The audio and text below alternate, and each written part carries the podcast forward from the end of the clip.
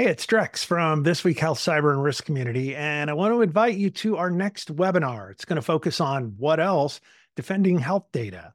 I'll be chatting with experts from Rubrik and Microsoft. Register right now at thisweekhealth.com slash Rubrik webinar. That's all one string, R-U-B-R-I-K webinar, thisweekhealth.com slash Rubrik webinar. See you online soon. Today on This Week Health, for CIOs, it's do more with less. We've all been in organizations where it's a 10% across the board cut, right? And you're like, how can I possibly do that? And is that even rational? Should we be looking at something more targeted or variable by area as opposed to just across the board? I think what's important is that healthcare delivery organizations, healthcare systems be looking at new models of care that can possibly be more efficient and cost less.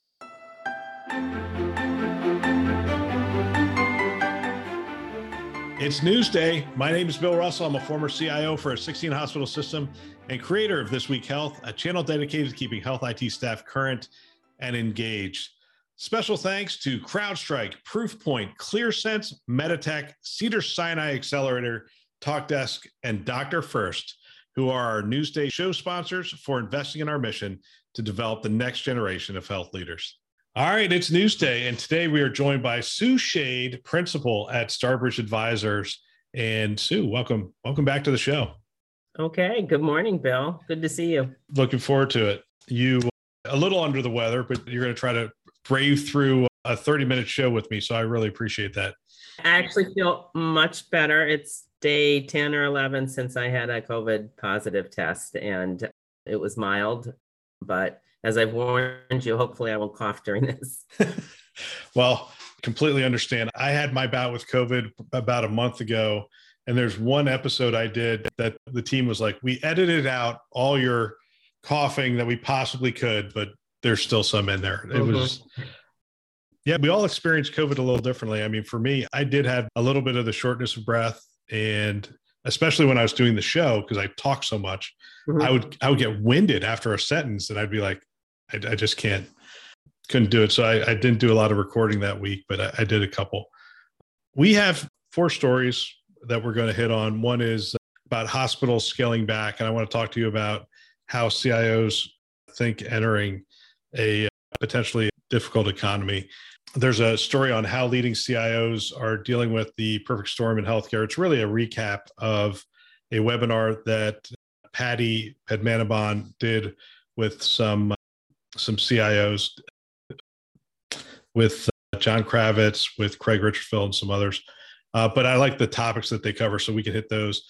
Uh, Epic says it will apply to QHINs uh, to be a qualified qualified uh, health information network under TEFCA. I think that's interesting. And then there's another one that Scott Becker put a post out there that I think is pretty interesting as well. And I think we could talk about what it looks like to design your environment to be a place where people want to uh, want to work and want to stay working at. So a lot of this is people based, and we're going to start with this uh, 12 hospital scaling back. And I think this is an interesting story and a little bit of a precursor. So here's what we have. And this is a Becker story. So it's just bullet points, right? And what they have is Trinity Health of New England Hospital in Stafford, Connecticut suspended inpatient and outpatient surgeries June 9th due to staffing shortages. Johnson Memorial Hospital is now referring the majority of its patients who need outpatient surgery to Trinity Health of New England's Johnson Surgery Center and patients who need inpatient surgery to other systems system owned hospitals in the area. Tampa, Florida based Shriners Hospital for Children's is ending inpatient care at its campus in Springfield, Mass. The hospital gave the Massachusetts Department of Public Health 120 day notice. Beverly Mass Hospital announced in May. These aren't these aren't major metros. This is generally surrounding areas. Pueblo, Colorado based Parkview Health System will close 25 bed inpatient adult psychiatric unit. Minneapolis based Allina Health combined Regina Medical Center in Hastings, Minnesota. In St. Paul, Minnesota, under one license and closed its freestanding eye institute. What you're seeing is, and, and I could go on and on you're it's just more of the same they're closing either sections of the hospital they're closing specific services and those kinds of things as, as you hear this i mean this is 12 different hospitals is this just par for the course. This is always happening, and we just don't read about it that much. I don't think it's par for course at all, and it, I think it's very concerning. I think if a couple of them look like they are um, maybe addressing duplicate services in a particular service area, so maybe that's rationalizing healthcare in that community, and that's an okay thing. But when you look at some of these, talks about staff shortage and that's why they're closing. And if you just go down this list i was writing them down as you were going over them. Some of them that i think are in less populated areas rural areas i certainly don't know all the geography on some of these. And to me that's now going to be a lack of services. If you look at pueblo colorado based parkview health system will close its 25 bed inpatient adult psychiatric unit well, it says because of a decline in patients, but you know, we know we have a mental health crisis and we don't want to see those closing here in Pennsylvania and emergency services at an emergency room in Tunkhannock, Pennsylvania. So is that potentially an area that is now going to be short in terms of emergency services? There's Kootenai Health in Coeur d'Alene, Idaho, if I've said that right, scaling back behavioral health due to staff shortages and financial woes. I mean, I think we should be concerned about this trend in particular for those areas. Yeah, and, and the, the, one of the reasons I, I, put this story as the lead is uh, last week Drex and I talked about being a CIO heading into a potentially financial financially difficult time, and I want to continue on that theme and talk about because I talked to somebody yesterday who their health system let go of three executives, including the CIO. Now, there's still an ongoing concern. There's still a, an entity that's trying to function, and they got rid of the CIO. And I'm sitting there going, mm-hmm. that's that's a drastic move. And I'm talking to some health systems, some CIOs at health systems, and they're saying, look, we're we're losing money hand over fist. Like the volumes aren't back. The cost of running this hospital has all of a sudden spiked and nothing's changing in terms of the government payments on CMS and whatnot. So generally what happens is you charge a lot for commercial payers to make up for your Medicaid and you hope to break even on on Medicare if if not a little bit better than that if you can if you're really efficient maybe you can so that's generally how it goes so if all of a sudden you have a lot of elective procedures going away now all of a sudden you you turn upside down very quickly, actually. You turn upside down. And if that goes on for many months, now you're in a boardroom or you're in an, an executive meeting where they're going, all right, we've got to figure this out. We've got to reduce our cost structure in some way. And generally, that's it, it is closing down less used. You have Ochsner here. Well, Ochsner is a pretty significant health system, but they're saying, hey, look, in Bay St. Louis, Mississippi, we're closing down labor and delivery more than likely there's somebody else doing labor and delivery and their numbers are low. And it's, it's that kind of conversation where you go, where's our utilization low? We're upside down. Doesn't make sense. You can close those down. But then it comes to IT, and this is where we should probably spend our time talking. It comes to IT, and they go, okay, we need you to do more with less. Mm-hmm. And invariably, that conversation comes to, you know, do we need to continue to do all the projects we're doing? do we need to continue to do all the services? Is there a different way of doing the services? And eventually that leads to a conversation of can we cut staff at some point? I don't know. I don't i don't want to start with such a negative topic but when you're the cio and you're sort of faced with that how do you approach that? And because i think a lot of cios right now are being faced with this. And sometimes if it's a, a well oiled machine they look at the whole picture. And sometimes, if you have maybe a, a, less mature leadership team, they just come to you and say, cut 10%. percent mm hmm And now all of a sudden you're sitting there going, cut 10% of what? Everybody's yeah. busy. We have tons of work. We have tons of projects. How do you approach that? Okay. So you've just pivoted to the broad issue for CIOs in terms of cost cutting as opposed to what we were talking about with the services closing. Eh, let me make one connection between these. Yes, for CIOs, it's do more with less.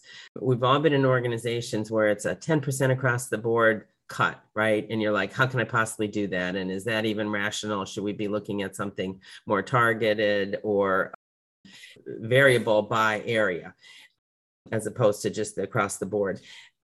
But but tying it back to the first article and the cutting of services, I think what's important is that healthcare delivery organizations, healthcare systems be looking at new models of care that can possibly be more efficient and cost less. So, again, tying it back to that first article, if you think about is there a correlation around some of these closings and an increase in virtual health? So, I mean, you're not going to deliver a baby virtually, obviously, though maybe there's some kind of virtual consult there. On that last example about the labor and delivery department in one area for Ochsner closing, and there's probably one nearby that women and families can go to. But how do we look at access to services, increase in virtual health, increase in different delivery methods? And I don't want to be Pollyanna, wishful thinking, but hopefully, in looking at those alternative care delivery models, we can look at how can some of the costs be taken out. And as we also know, and I'm rambling a little bit on this, variation in healthcare delivery is a cost. And to the extent that CIOs and their teams can help organizations from an operational perspective take out some of that variation, might also address some of the cost issue. Yeah, I mean, so the, the biggest thing is that the clinician cost across the board, well, not only clinician, administrative costs as well, but the clinician cost has gone up significantly with traveling nurses and the nurse shortage and those kind of things. And it's hitting pretty significantly. So I would think, as you laid that out, and I love the way you laid that out, we would look for all right, if a nurse now costs, let's say 20 to 30% more than they used to cost the health system, then we have to figure out a way to be more effective with that, with those nurses' time to whatever that is maybe that's reducing the inefficiency that exists within certain workflows. Maybe that's making them more effective so they're not spending as much time in front of the EHR and they're completing notes a lot quicker. Maybe it's maybe it's the ability to handle more patients with certain technology that uh, assists them maybe not trying to increase their workload, but essentially because if you increase their workload, we're just going to create a worse shortage, right? We're going to burn them out and we're going to create a, a bigger. So we've we've got to think really creatively, and I like I like that that approach.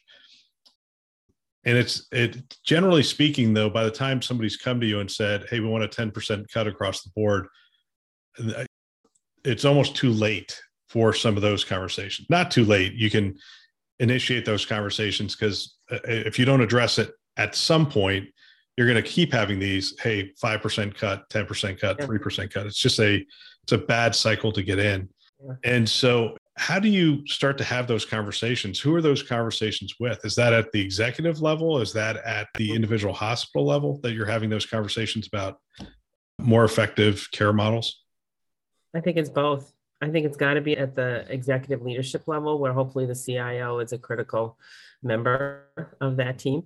And it's also, especially when you talk about variation, it's got to be at, you get a big health system, it's got to be at the hospital level as well. Hopefully, to get to more systemness and more commonness at the health system level and less variation at each hospital. I, I want to throw one other thing in, Bill, not to put you on the spot, but application rationalization is a real thing and simplifying the environment with less applications is a real thing. And when I say I don't want to put you on the spot, you had um, one of your recent podcasts talked about growing your business and the lessons. It was a great podcast, but I think I heard you say that this week Health IT has 52 you're small, you're eight member team, and you have 52 systems, 52 applications. Did I get that right? And I'm like, oh my gosh, Bill. Yeah. Application rationalization is a real thing, right? it, it is. It, it is. It's interesting in the startup world though, because you we have no servers, we have no data center, and all all those kind of things. So a lot of things, you just you spin them up, and then you connect them in. They become part of the workflow. Yeah. But there's no maintenance. There's no there's very little maintenance. There's very little in terms of the things it does. And you stitch all these these web applications together in a way. But yes, you do create tech debt. You do create those things. Yes, you're calling me out on my the number of applications. And part of that is nobody does it all well. And you have the opportunity yeah. to do best of breed in this cloud world because you can get that application that just does one thing well. And because they have a set of APIs and whatnot, I mean, we have you fill out a form here and it copies and puts a new row into a Google Sheet, and that Google Sheet kicks off a workflow. And the number of people who touch it is zero. I'll give you a great example for our Newsday show, for this show. What I do is I read and then I just clip the article. Once it gets clipped, it goes into my storage. From that storage, it then creates a row on the Google Sheet automatically, which triggers an email that goes to my executive assistant, who then creates a list of stories. And uh, we haven't automated this part, but that list of stories could go out on WordPress just fine. And that email could go to you, who's going to be on the show this week, and say, Hey, here's the list of stories that Bill's looking at right now. If you want to talk about any of these stories, let us know. And, and that's just, uh, it's incredible to me how integrated these systems are now, even though they were written by completely different teams without integration really in mind because they're built on internet architecture. That's the problem we have in healthcare. They're not built on internet architecture. So when we go to connect them, it's really hard. Yeah, there's a lot of maintenance, and then still they're not connected, which goes back to what we're talking about in terms of clinician and staff and the complexity of the systems and having to be in and out of different systems. So it's not like this smooth workflow where everything's connected, like you just described, which sounds like a real positive, at least for your firm. Yeah. Well, yes, we would like to get down to fewer fewer applications. And I had BJ Moore on the show recently, and he talked about simplifying. He has three mantras: simplify, modernize, innovate. And I said, "Do you think you'll change that?" He goes, "Bill, I was at Microsoft for whatever 10 years. Now I've been at Providence for eight years." He goes, "It's the same three things." And he goes, it's pretty much what I've done for the last 17 years simplify, modernize, and innovate. Yeah. And uh, good. Yeah, it's good stuff. All right, we'll get back to our show in just a minute. I want to tell you about the podcast that I am the most excited about right now, that I am listening to as often as I possibly can. And that is the town hall show that we launched on the community channel, This Week Health Community. And it airs on Tuesdays and Thursdays what I've done is I have uh, essentially recruited these great hosts who are coming in and they're tapping people in their networks and having conversations with them about the things that are frontline kind of stuff. So it's it's technical deep dives, it's hot button issues, it's tactical challenges, it's all the stuff that is happening right there where you live on a daily basis. We have some great hosts on this show.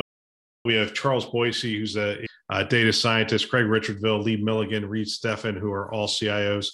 We have Jake Lancaster, uh, Brett Oliver, who are CMIOs.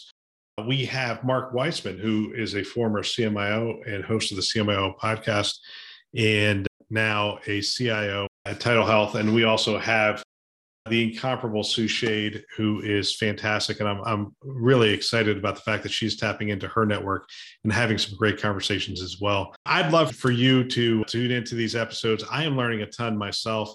You can subscribe on our community channel, This Week Health Community. You can do that on iTunes, on Spotify, on Google, on Stitcher, you name it. We're out there and you can subscribe there and start having a listen yourself.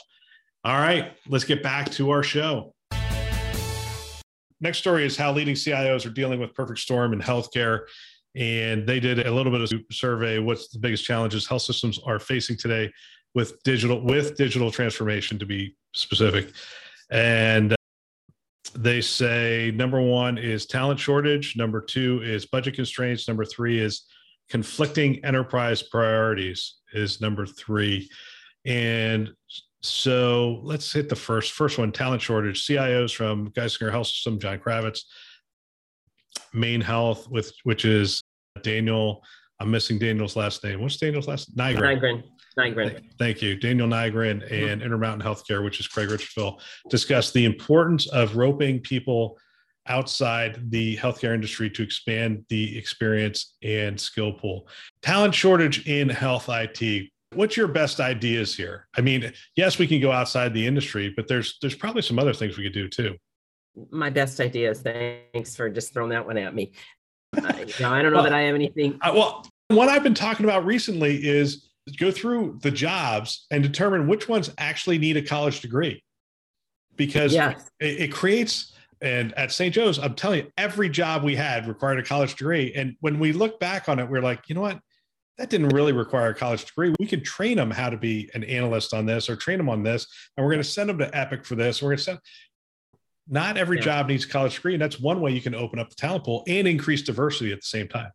Yeah, bingo. I love it. Other areas is just the cross training within the team, the continual training to bring people up with new skills, the working on the pipeline and that's mentioned in this article. I mean that's not new. You always have to be working on the pipeline and taking the longer view. I've been in organizations where i tried to launch intern programs and you've got some number of managers who like i don't have time for an intern. It's like well you know what? You got to take the long view. We're going to create pipeline here right? You're going to find you're going to find meaningful work that interns can do and that they're going to learn from and you're going to benefit from. So Uh, that's like a mindset you need to have when when you're in management. I think going outside industry going outside healthcare to bring in new talent is is another area. There's a lot of burnout because of the pandemic and there are nurses and doctors leaving. I hope that the reverse is true for people who have suddenly maybe found a passion for working in healthcare. I mean, you often talk to people who are like, oh my God, I work at Dana Farber Cancer Institute because, you know, and it's my family story about cancer and how now I've wanted to leave the financial sector and, and work in healthcare and specifically in an organization that's dealing with cancer. So finding people that have that passion and bringing them in. Uh, also, just that flexibility. And I'm not real current, you're probably more current than me on where we are relative to the pandemic and work coming back into the office in hybrid models versus all remote versus all office, which I don't think we're hearing about from anybody, but that flexibility has got to continue for people in order to really secure talent. And along with that goes being able to recruit nationally for particular jobs. Yeah. You happen to be a part of several academic medical centers. Now, I, I, was not a part of an academic medical center. So, one of the things I made a point was to go to the local colleges and universities and have discussions with them around what it looks like to, to develop an internship program, to develop a uh, uh, some sort of, of flow of people coming from the colleges and universities into our organization. It was great to get fresh eyes on on things, and it was also it was, it was just a, a great source of talent. It benefited the universities. It also benefited us greatly as well. And I assume you you did something similar with the colleges and universities in your area. Absolutely. I I I wrote about this in my blog way back when it would have been 2014. We at University of Michigan Health System, we for a major a major inpatient clinical go live with Epic, we had 250 yes, 250 in our intern program for three months over the summer doing at the elbow support. And it was an incredibly successful program. We brought them in, and for a month, they basically were trained, learned the system, learned the specialty area they were going to support. And then they were go live at the elbow support for over a two month period. And it was a total win win for the organization and for those young people who had an opportunity to work with University of Michigan Health System and Epic and just a lot of bright people. That's exceptional. Let's see, they have budget constraints here. The only thing I would say about budget constraints to me is one of the things I always found limiting, and I think we're we're starting to move away from this slowly, is uh, so our budget was July to July, and so we would have our process, and our process would start sometime in the fall and then in the spring, we would be talking about what projects we're going to do next year. And then we'd finalize the budget sometime in the spring for the next year, starting July, going to the following July. And then we'd start that process again. And I realized we're making decisions almost 18 months, maybe, maybe 14 months ahead of time. But the world could change in 14 months. The world could change in two months, I think is what we just experienced. Mm-hmm.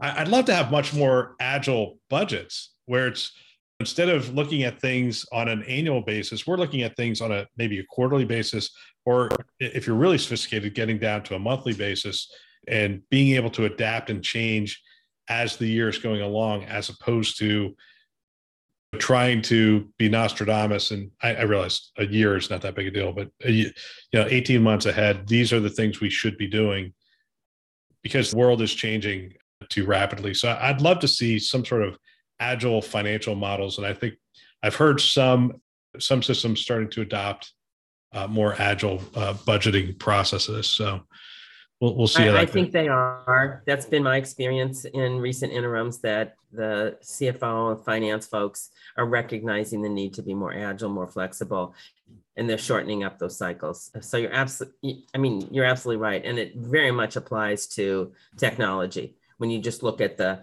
the rapidity of new technology solutions that are being made available and new innovations do you want to be on an 18 month cycle I, I, was just i was just talking to somebody who said that their back order on switches just your run-of-the-mill switch for a hospital go live i think they said 18 to 20 month back order on some of the switches they need to put into the new facilities that they're they're doing. Have you ever faced that kind of constraint in your career? I mean, that's that's amazing. No, I haven't. That I mean, that sounds like broad supply chain issues. No, I have not. Yeah, it's it's chip shortage and and yep. those kinds of things that's going on. Anyway, just it shows the need to be um, agile, nimble, creative in these times. Conflicting enterprise priorities. For me, this has always been one of the hot buttons. The uh, invariably when you spend when you well it's the age old when you say yes to something you're saying no to something else. And in healthcare that is so true. It's like hey we're going to do the new cancer center. Therefore we're not going to do the new labor and delivery or we're not going to do the new psychiatric care. And you sit there and go but we need but we need. Of course we need and they're all good. And so when you're saying yes to something you're mm-hmm. saying no to something else. What have you found in addressing the conflicting priorities and how do you keep them from being squarely put on the CIO shoulder? Governance, governance, governance. Every every organization I've been CIO, interim CIO in the past, however many years, has maybe with the exception of one or two, had room for improvement on governance. There's no question. And key relative to governance, I think, is having top executive level awareness and involvement in those decisions. If they don't know what IT is being asked to do and how the IT resources are being spread thin on all sorts of things that people want, and they can't help redirect, redirect, excuse me, to the biggest, most strategic initiatives, then it is going to be just the CIO trying to manage all of it. Yeah, and that's some of the coaching we give CIOs all the time. It's like if you feel like you're choosing between this and this, you have to look at the governance process because at some mm-hmm. point that's a losing that's a losing game. Oh yeah, the CIO decided we're not getting that should never right. never really be the case. So right. let's stop on the Epic story because we're almost at our time here. So Epic says it will apply to be a QHIN under TEFCA. All right. So this is this is part of 21st century cures. There's the TEFCA framework, which allows for a network of networks, if you will. Epic joining this is fantastic. They have care everywhere and it exchanges 10 million some odd patient charts every day. And I think they say half of those go to non Epic locations. And so this is, you know, this is a step in the right direction. And you have Epic going in this direction. Hopefully, you'll see Cerner, Meditech, Athena, you'll see the rest of them sort of pop in here. And then we can I believe we could really start to make progress on this. Uh, the, the patient record from one end of healthcare to the other being a complete medical record. Now, you and I both know, having been in the bowels of these EHRs, that some records come across and look really nice and fit really nicely into the workflow, and some are not so nice. But hopefully, under this framework, we can get we can get uh, a little bit more sharing going on. I mean, but does this surprise you that Epic's heading in this direction? It does not surprise me. I was happy to see it. I actually was happy to see the article, and I was hoping that you could educate me more on some of this because I haven't been keeping up. But um, I think that this demonstrates progress. And without getting into uh, what do we think about the Cerner goals under Oracle and Larry Ellison's declaration, I kind of don't want to go there. I, eh, I, eh. I, I, didn't I didn't go there with Drex last week either. It was our last story we were going to talk about. We never okay. got to it. Okay. So the bottom line on this, and I know this article will be in your uh, show notes and link, is it's progress. This is what we need to be doing. Epic and all of the big EHR vendors need to be uh, coming forward and, and playing as part of this. What I don't know, and again, you need to educate me is what's uh, they've applied. Will they be able to be a qhin qhin or will these coalition organizations be more likely to be those q qhin qhins however you say that make it a word or not? So uh, it's something to, we should watch and and be optimistic about in my opinion. Yeah i've done uh, several interviews probably the most comprehensive on this topic is with Mickey Tripathi. I did one before he was over at HHS, and then I did one after he was at HHS, and we talked about this in detail: what the TEFCA framework is, what what a QHIN is, and those kind of things. And this is a step in the right direction. I, I think that the step further is patient-centric interoperability, which I've talked about a lot of times on the show, and I'm hopeful for. We'll see. Epic making this move is really comforting to me. I'm excited about it. Oracle, uh, somebody asked me, do you think Cerner will step up and do something like this? I'm like, well, first of all, they're not Cerner anymore. They're Oracle.